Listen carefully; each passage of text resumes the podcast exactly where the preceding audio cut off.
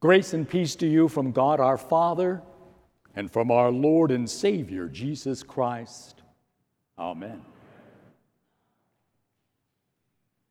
There's an old saying it's always darkest just before the day dawneth. Now, that may or may not be true, but it's certainly true that long periods of darkness can be rather depressing.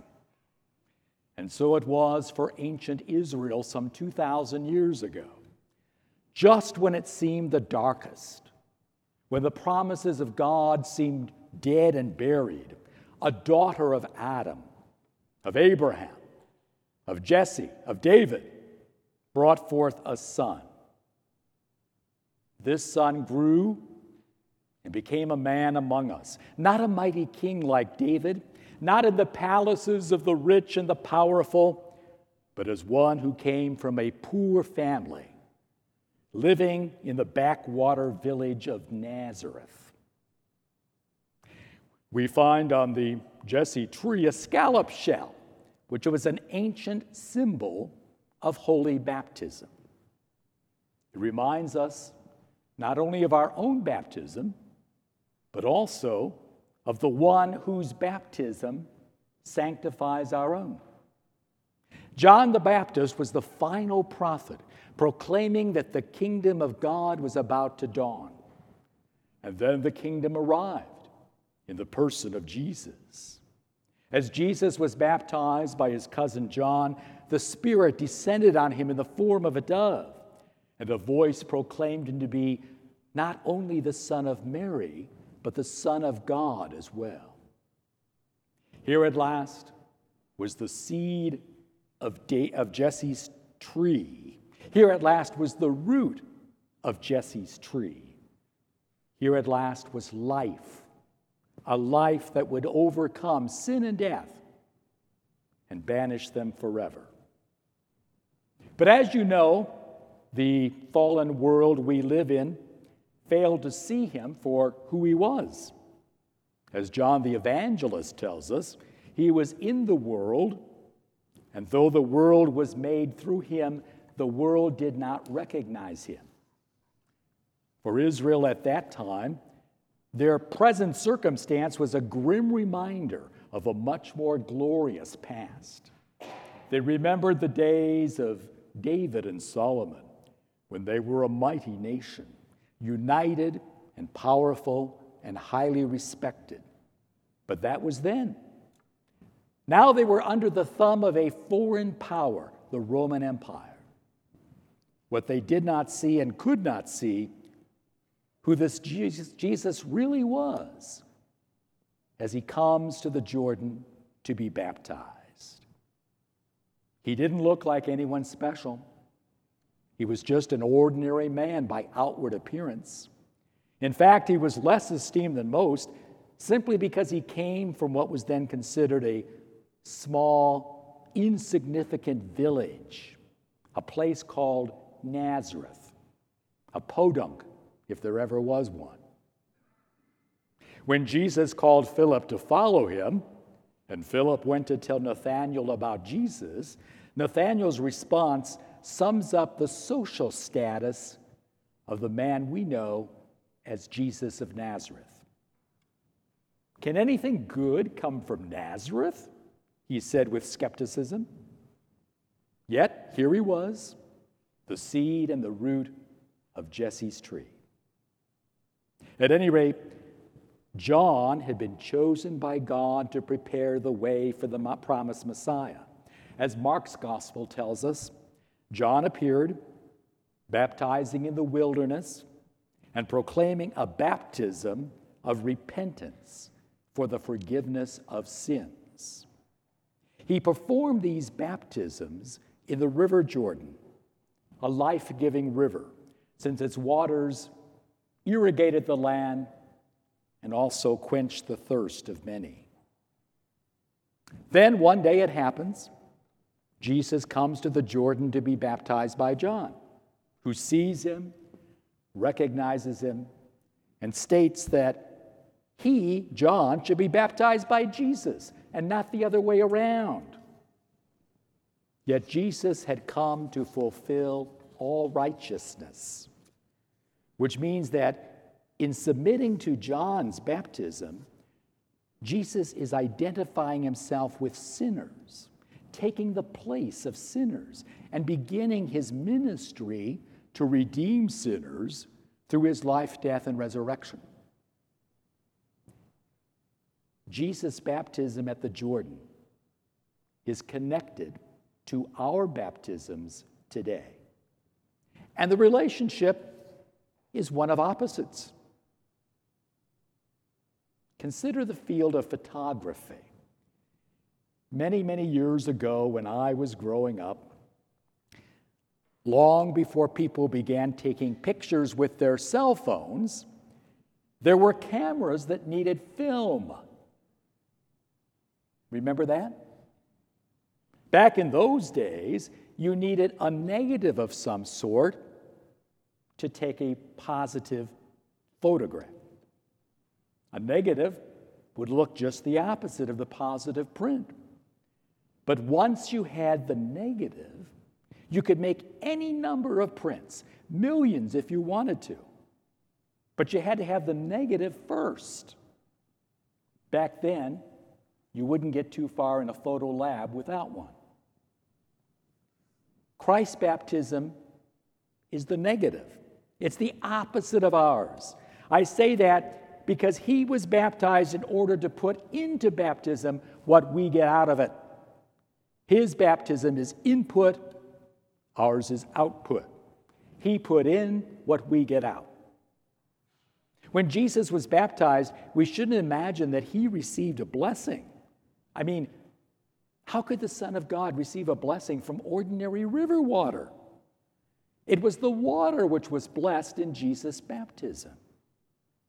And now we receive the blessings.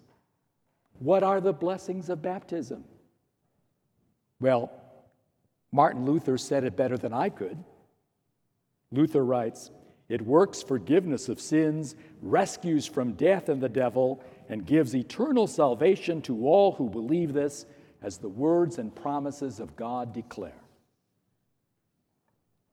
There at the Jordan, the truth of who Jesus was would be revealed, no matter how ordinary he looked from a human perspective. For Matthew tells us, and when Jesus was baptized, immediately he went up from the water. And behold, the heavens were opened to him, and he saw the Spirit of God descending like a dove and coming to rest on him. And behold, a voice from heaven said, This is my beloved Son, with whom I am well pleased. Without a doubt, 2020 has been a tumultuous year with the coronavirus and riots and civil unrest in many, many cities throughout the nation and a hotly contested election. Not surprisingly, we hope and pray for a better year. Sometimes we dream of a better, less stressful world that we imagine once existed for past generations.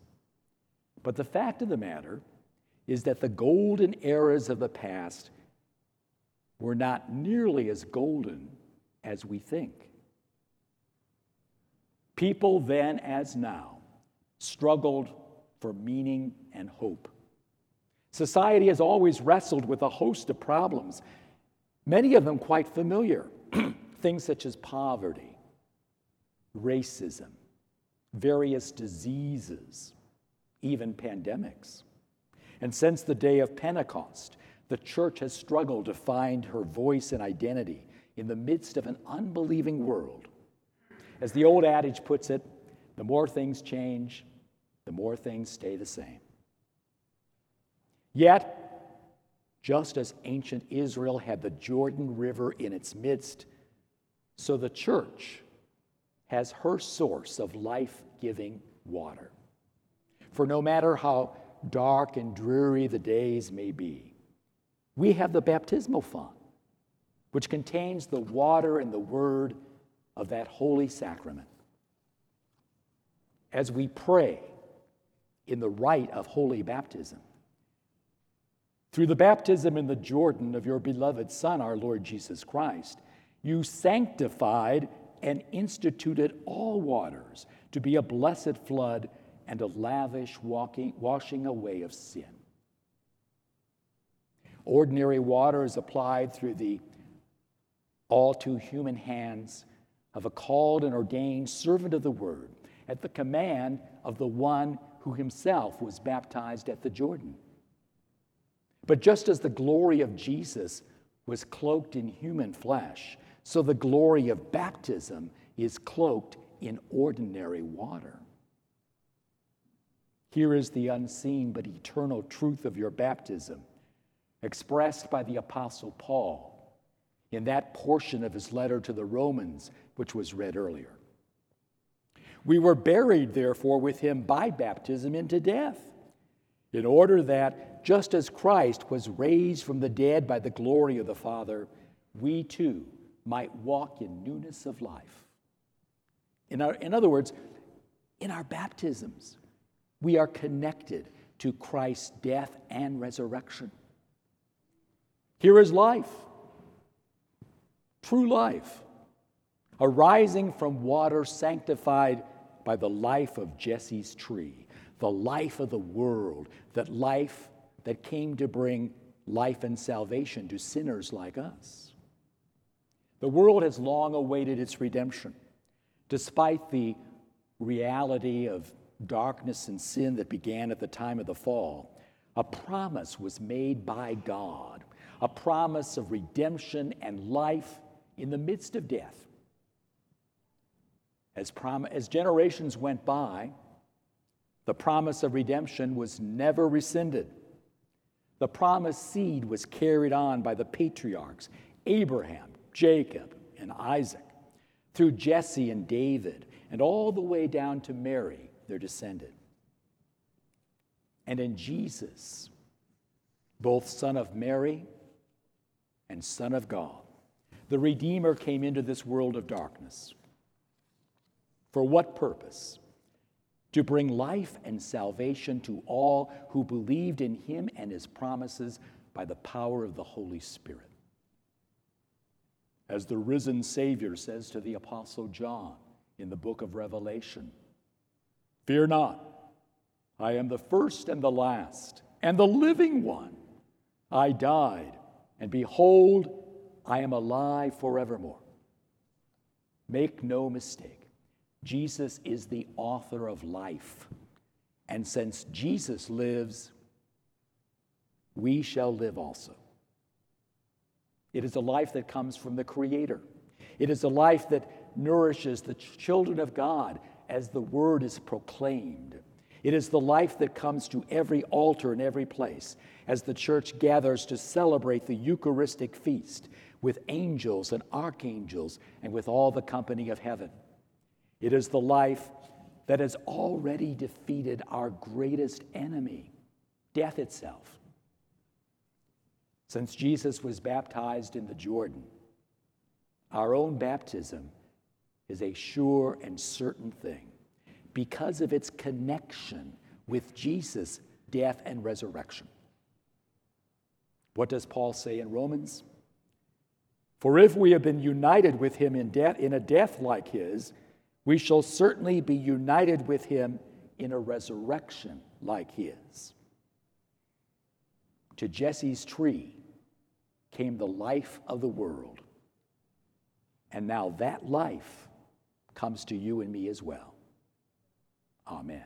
In Jesus' name, amen.